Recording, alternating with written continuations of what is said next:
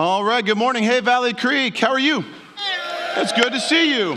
Let's take a moment and welcome in all of our campuses, whether you're watching in Flower Mound, Venue, Denton, Lewisville, online, maybe at an extension site, wherever you are in the world. We're really glad that you're here. Let's welcome each other together.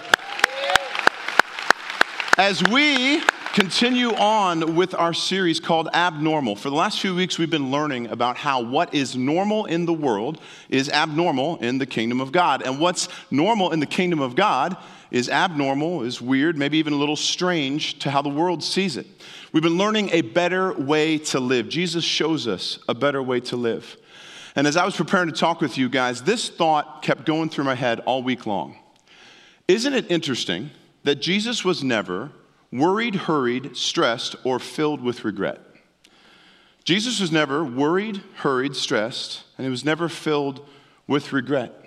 He was never worried about content for the next time he's going to preach the Sermon on the Mount. He was never hurried through busy market crowds preparing for Passover. He was never stressed on his commute from Galilee to Jerusalem. I don't know what that commute would look like, probably donkeys. Uh, but he was never stressed or worried. One of the most unique things about Jesus wasn't his ability to just gather a crowd or lead the disciples or even to do miracles. One of the most unique and amazing things about Jesus was his ability to live in the present, to be fully present. You see, he was never fearful for, fearful for his future. He was never stuck in regrets of the past. So, how did he do it? How was Jesus fully present? How did Jesus live every moment in the moment? And how do we? You ever seem to notice how we swing back and forth on this giant pendulum between completely overwhelmed and utterly bored? Like, completely overwhelmed, like, oh, my work, travel schedule, preparing for the holidays, how am I gonna make it through this week? And then utterly, oh, I'm so bored. I'm like, gonna, I'm so bored. I'm gonna watch like 54 days of Netflix in a row, bored. And we just swing back and forth in our life on this giant pendulum. And we think that we're stressed out because of mortgages, and we think that we're hurried because of schedules but in reality, it all has to do with one simple problem we're not fully present. We don't live every moment in the moment. There's got to be a better way, right? Jesus modeled a better way to live without worry, not in a hurry, not stressed, not filled with regret. Man, what would that be like?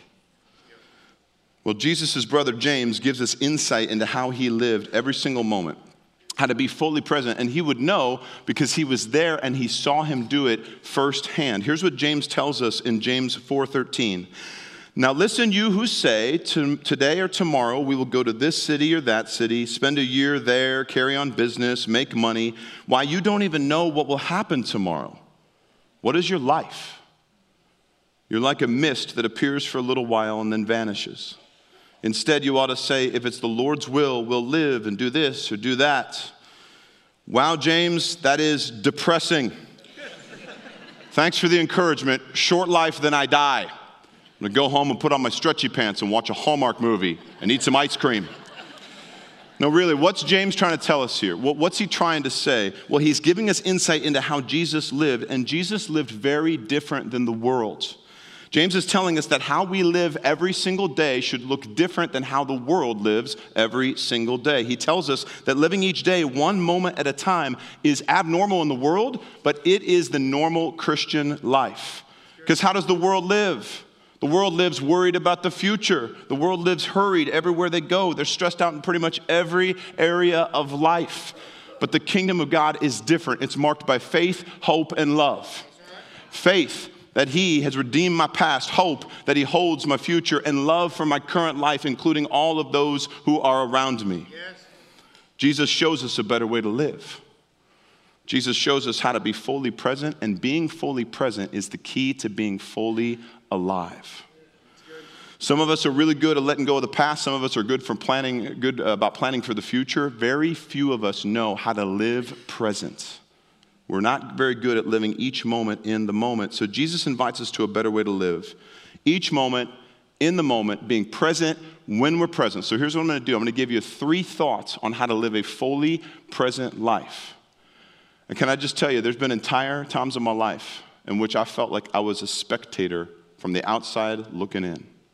Like life was happening, but I was watching it happen to me. And I wasn't actually there. I was watching something else kind of play out. So, can I ask you, are you here? Like, are you here right now as we're having this conversation? Because Jesus invites us to be present right now, one moment at a time, each time. Okay, so three thoughts on how to be present in our own life. Here's the first one you gotta let go of the past. You gotta let go of the past because the past can be a hook that wants to drag you out of the present.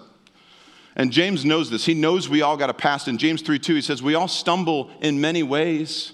Like we all got stuff. We all got a history. We all have a past. And some of us have a past of what we've done. Some of us have a past that comes to our mind of what's been done to us.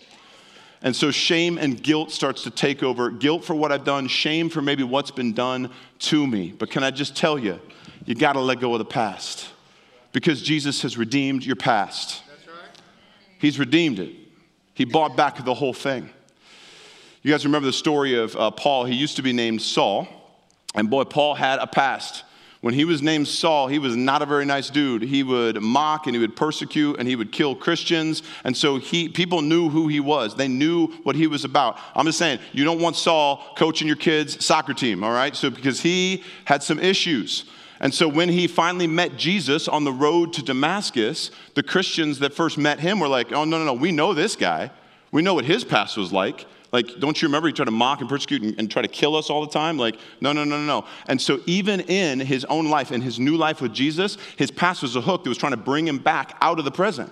But instead, Paul knew who he was, and he knew that Jesus had redeemed his past. In fact, listen to what he says in 1 Timothy 1. He says, I thank Christ Jesus our Lord. He's given me strength that he considered me trustworthy, appointing me to his service.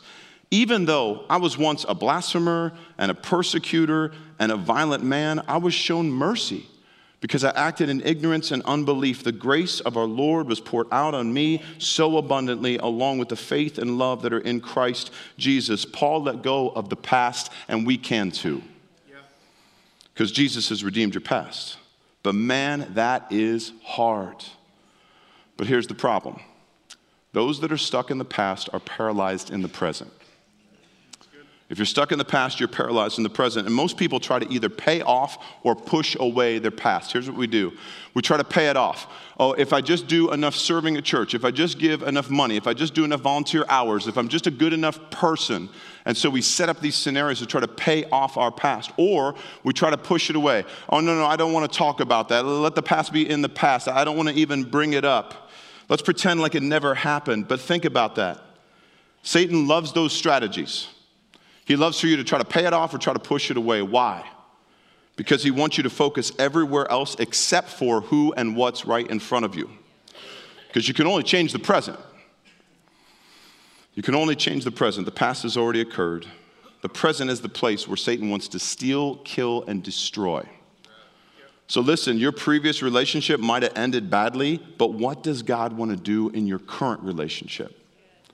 Students, you might have been isolated and disconnected and felt like you were depressed all the time. Nobody cared about you. But who does God have for you right now, in the present, in this season? Business people, your former business dealings might have only been about bottom lines and squeezing out profits and maybe even by unethical means. But what does wisdom and integrity look like now, in the present? Satan doesn't want you to let go of your past, he wants you to wallow in it. So, can I ask you, why do you feel the need to keep rehearsing it? Like, why do you rehearse it over and over in your mind? That thing, what you did, what was done to you. Satan doesn't want you to let go of it, he wants you to wallow in it. That's exactly what the Israelites did when they came out of Egypt. They were freed from 400 years of slavery, freed from Egypt, through the Red Sea, onto the promised land, and yet they kept rehearsing it in their mind over and over and over. Oh, we were better off when we were making bricks. We were better off when we had food every day. You brought us out here to die. We would have been better to just keep being slaves over and over and over. And the worst part was they were free, but they still thought that they were stuck. They weren't stuck back there, they were stuck in here, in their own minds, because they kept rehearsing their past. The saddest part was it had been washed away in the Red Sea, but only a few of them ever moved forward. Your past has been washed away by Jesus. It's time to start moving forward. Job 17 9, the righteous keep moving forward, and those with clean hands become stronger and stronger.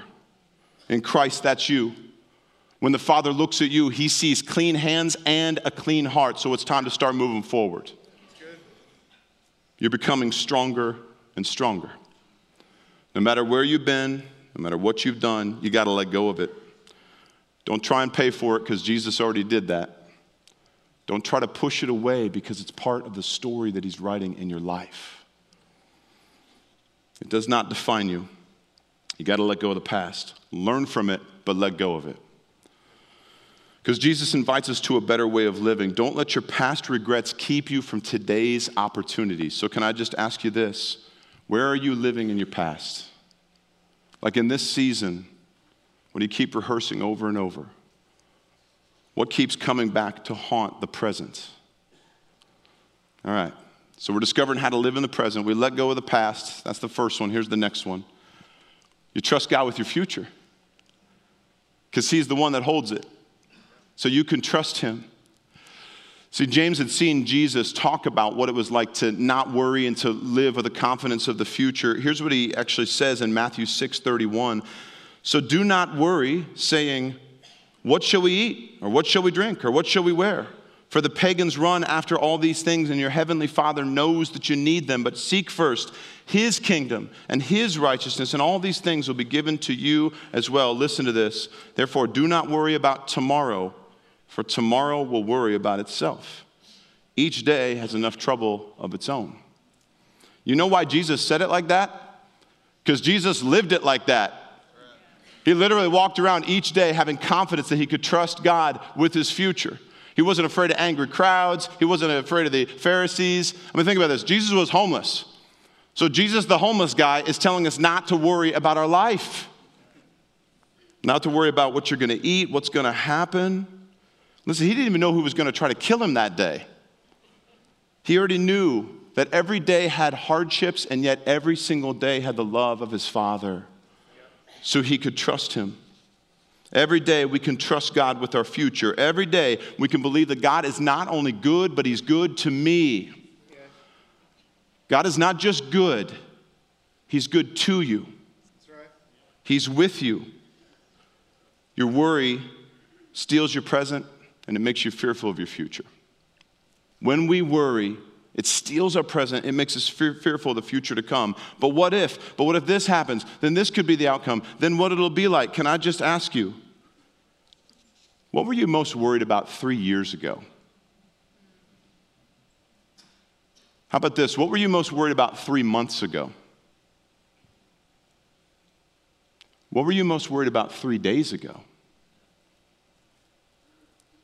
Because I'll bet you you can't remember. And even if you do remember, and even if that thing happened, what did you gain by worrying? Scriptures tell us we didn't add one more moment to our life. You're still here, and God is still good. Ultimately, because Jesus wasn't worried about the future, he never missed a single moment of his life. What did you miss out on moments of worry? Because I know what I did. In spring of uh, 2011, I had this situation where I didn't know what was going to happen with my job uh, that I had in corporate America. I was in, uh, in sales and acquisitions, and so my, it was some consolidation that was going on inside of my company. And I didn't know what was going to play out in the next season, or, and I knew that they were going to be kind of shifting departments, and what does that mean for me? And then I started to go down this path of worry, and then I was thinking about it all the time. And ultimately, what Jesus had planned was so much better than what I could have imagined. Like, I couldn't have seen it coming. But I missed so much in that season. I missed time with Carrie, my wife. I missed time with my kids. And I ultimately think I missed so many things in that season because I was so filled with worry. I almost ran into the platform. I was so excited. I missed a lot. Because here's the thing I was there, but I wasn't actually there. Like I was in the room, but I wasn't actually present. Are you missing life in front of you right now?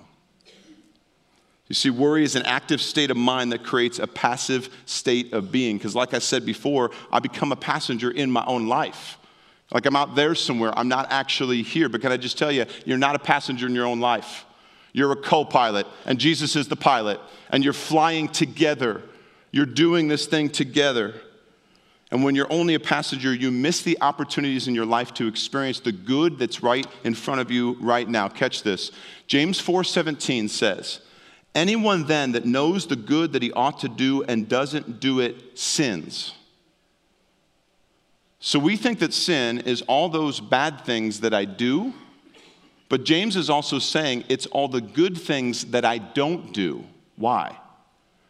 Because sin is just missing the mark. And so when I miss chances to do the good things that Jesus has prepared for me in advance to do, I'm missing his best mark for my life.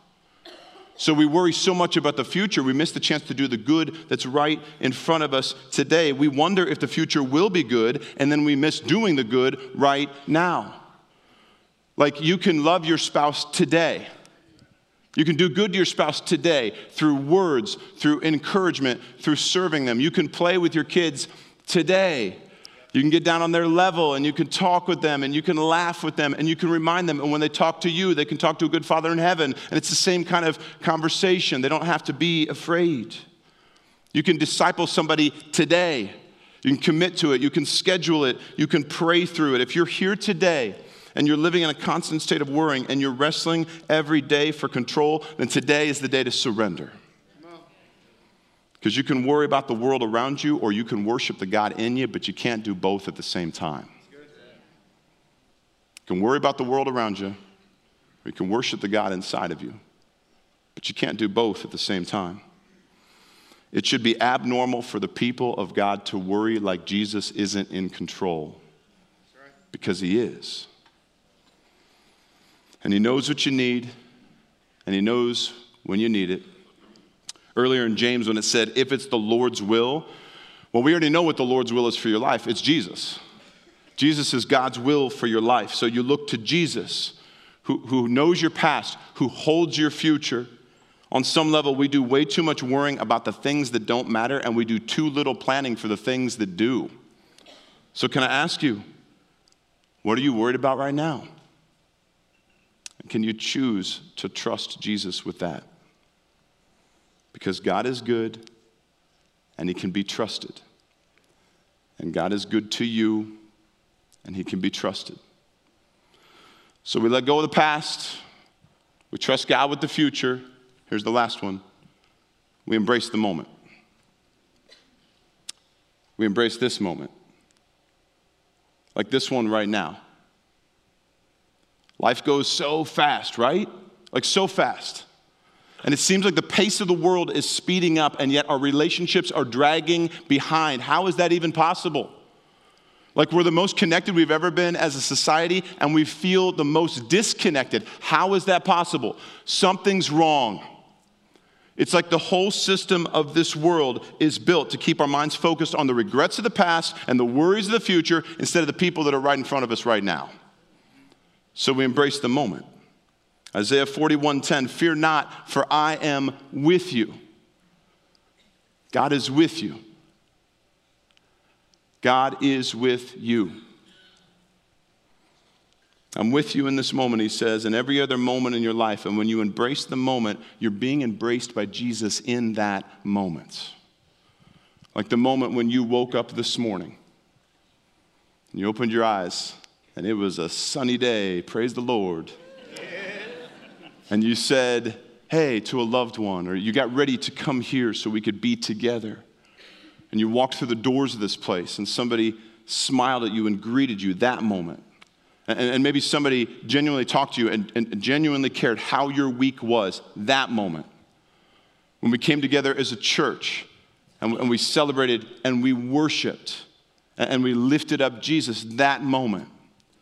You see, what we're doing every single weekend is we're practicing for one hour every other moment of our week. We're practicing being present in His presence so we can work through all the other moments of our week. And by the way, when we worship, we're practicing in that moment for every other moment of eternity. So we can embrace the moment, this moment right now. You remember when Moses was nervous to talk with Pharaoh and he was nervous to talk with the Israelites and he's like, oh man, I don't know. What, what, am I supposed to say? Like, who am I supposed to say sent me here? And then God tells him in Exodus 3, I am who I am. That's what you're to say to the Israelites. I am has sent me to you. So catch this. God says to Moses, I am and I will be everything you need me to be in this moment. You need provision, I am the provider. You need healing, I am the healer. You need hope, I am your hope. You see, God's name is in the present tense because that's where He is. He's present. Are you?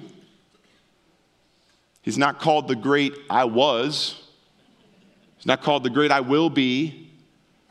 It's the great I am, like right now. I am here, I am present, and I can presently be whatever it is that you need me to be. So life goes so fast. That's what James is begging us to remember. We're a mist, we're here, and then it vanishes. That's why sometimes when you're watching a movie, and there's like a there's like a montage scene where you got like a little kid like kicking a soccer ball in the yard with dad and then going with a backpack to school and then he grows up and goes to college and, and gets married. When you watch those scenes sometimes like something strikes your heart and, and you get emotional and you connect with it it's because we all know on some level the whole thing goes so fast. So we got to embrace the moment. We have to embrace the now Psalm 90, verse 12 teach us to make the most of our time, that we may grow in wisdom. Catch what it's saying. Embrace every moment of every day like it could be your last, because it could be. And when you live life like that, it's wisdom. Wisdom is telling us to embrace every moment. They say that life happens 24 7, right? 24 hours a day, seven days a week. Here's a question for you What would you do if life was 25 8? What would you do if you had 25 hours a day, eight days a week? You're like, oh, that'd be awesome. Would you, would you do your hobby? Would you spend more time working, getting caught up on work? Would you have relationships with people, spend more time hanging out? Uh, would, you, would you just veg out? Like, I just, like, veg out, like, I just need some time to just be. Um, a lot of people, I think, would answer that question like, I would sleep. I would keep sleeping. I would catch up. I'd be sleeping for days. Well, at least one extra day. I'd be sleeping. Because here's the thing however you answer that question, whatever you would do with the moments you don't have tells us something about what you do with the moments you do. What you do with your extra hour and your extra day reveals something about how you currently spend the moments you have. So, what are you doing with the time you have? In this season, what are you doing with the time you have? Because Jesus made great use of the time that he had. Jesus embraced every moment by embracing every person in that moment.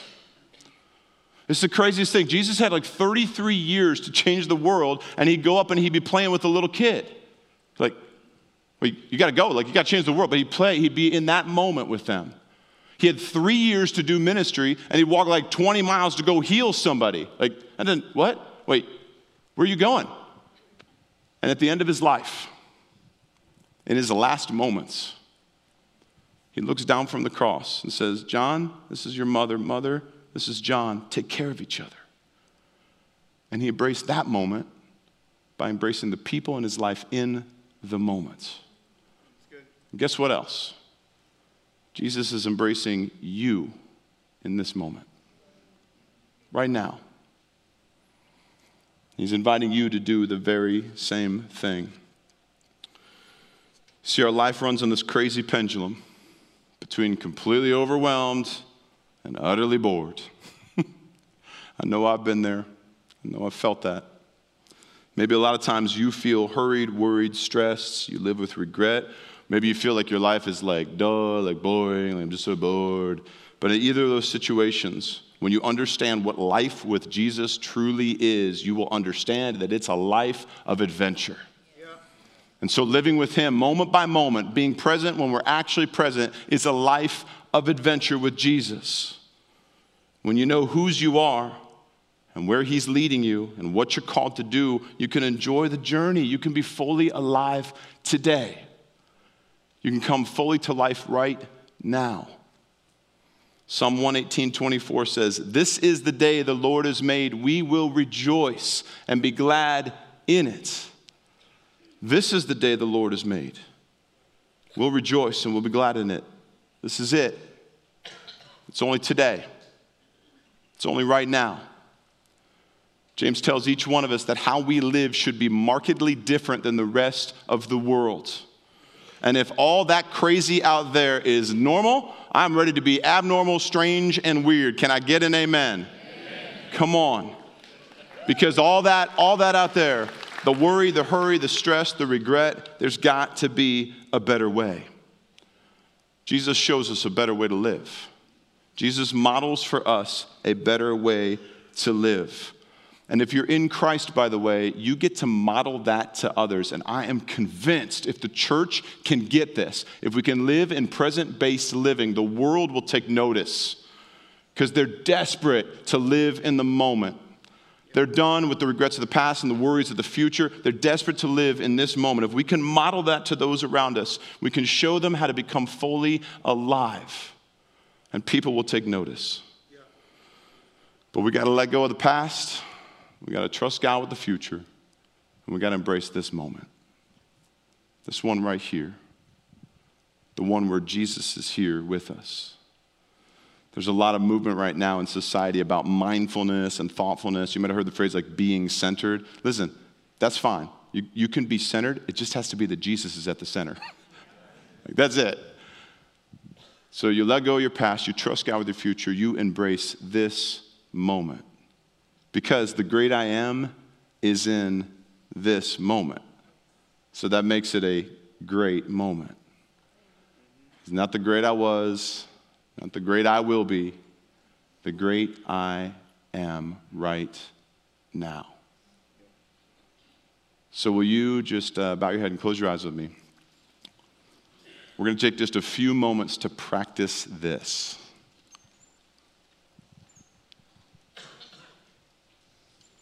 So let me start by asking what is the Holy Spirit saying to you? What's He speaking to you right now?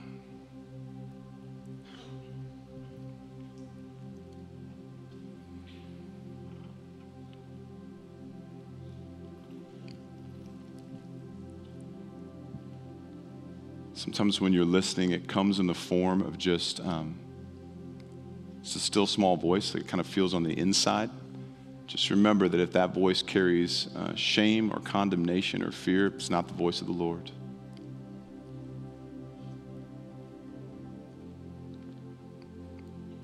Maybe just on your lap, you could take your left hand and just open up your left hand as a sign of letting go of the past. Because Jesus has already redeemed that.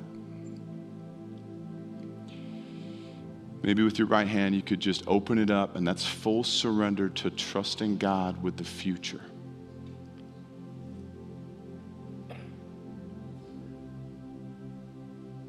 Two open hands. And now, you can receive this moment. And now you can receive the one that made the moment. And now you can focus in on the great I am. The one that's with you. Isaiah 41 Fear not, for I am with you.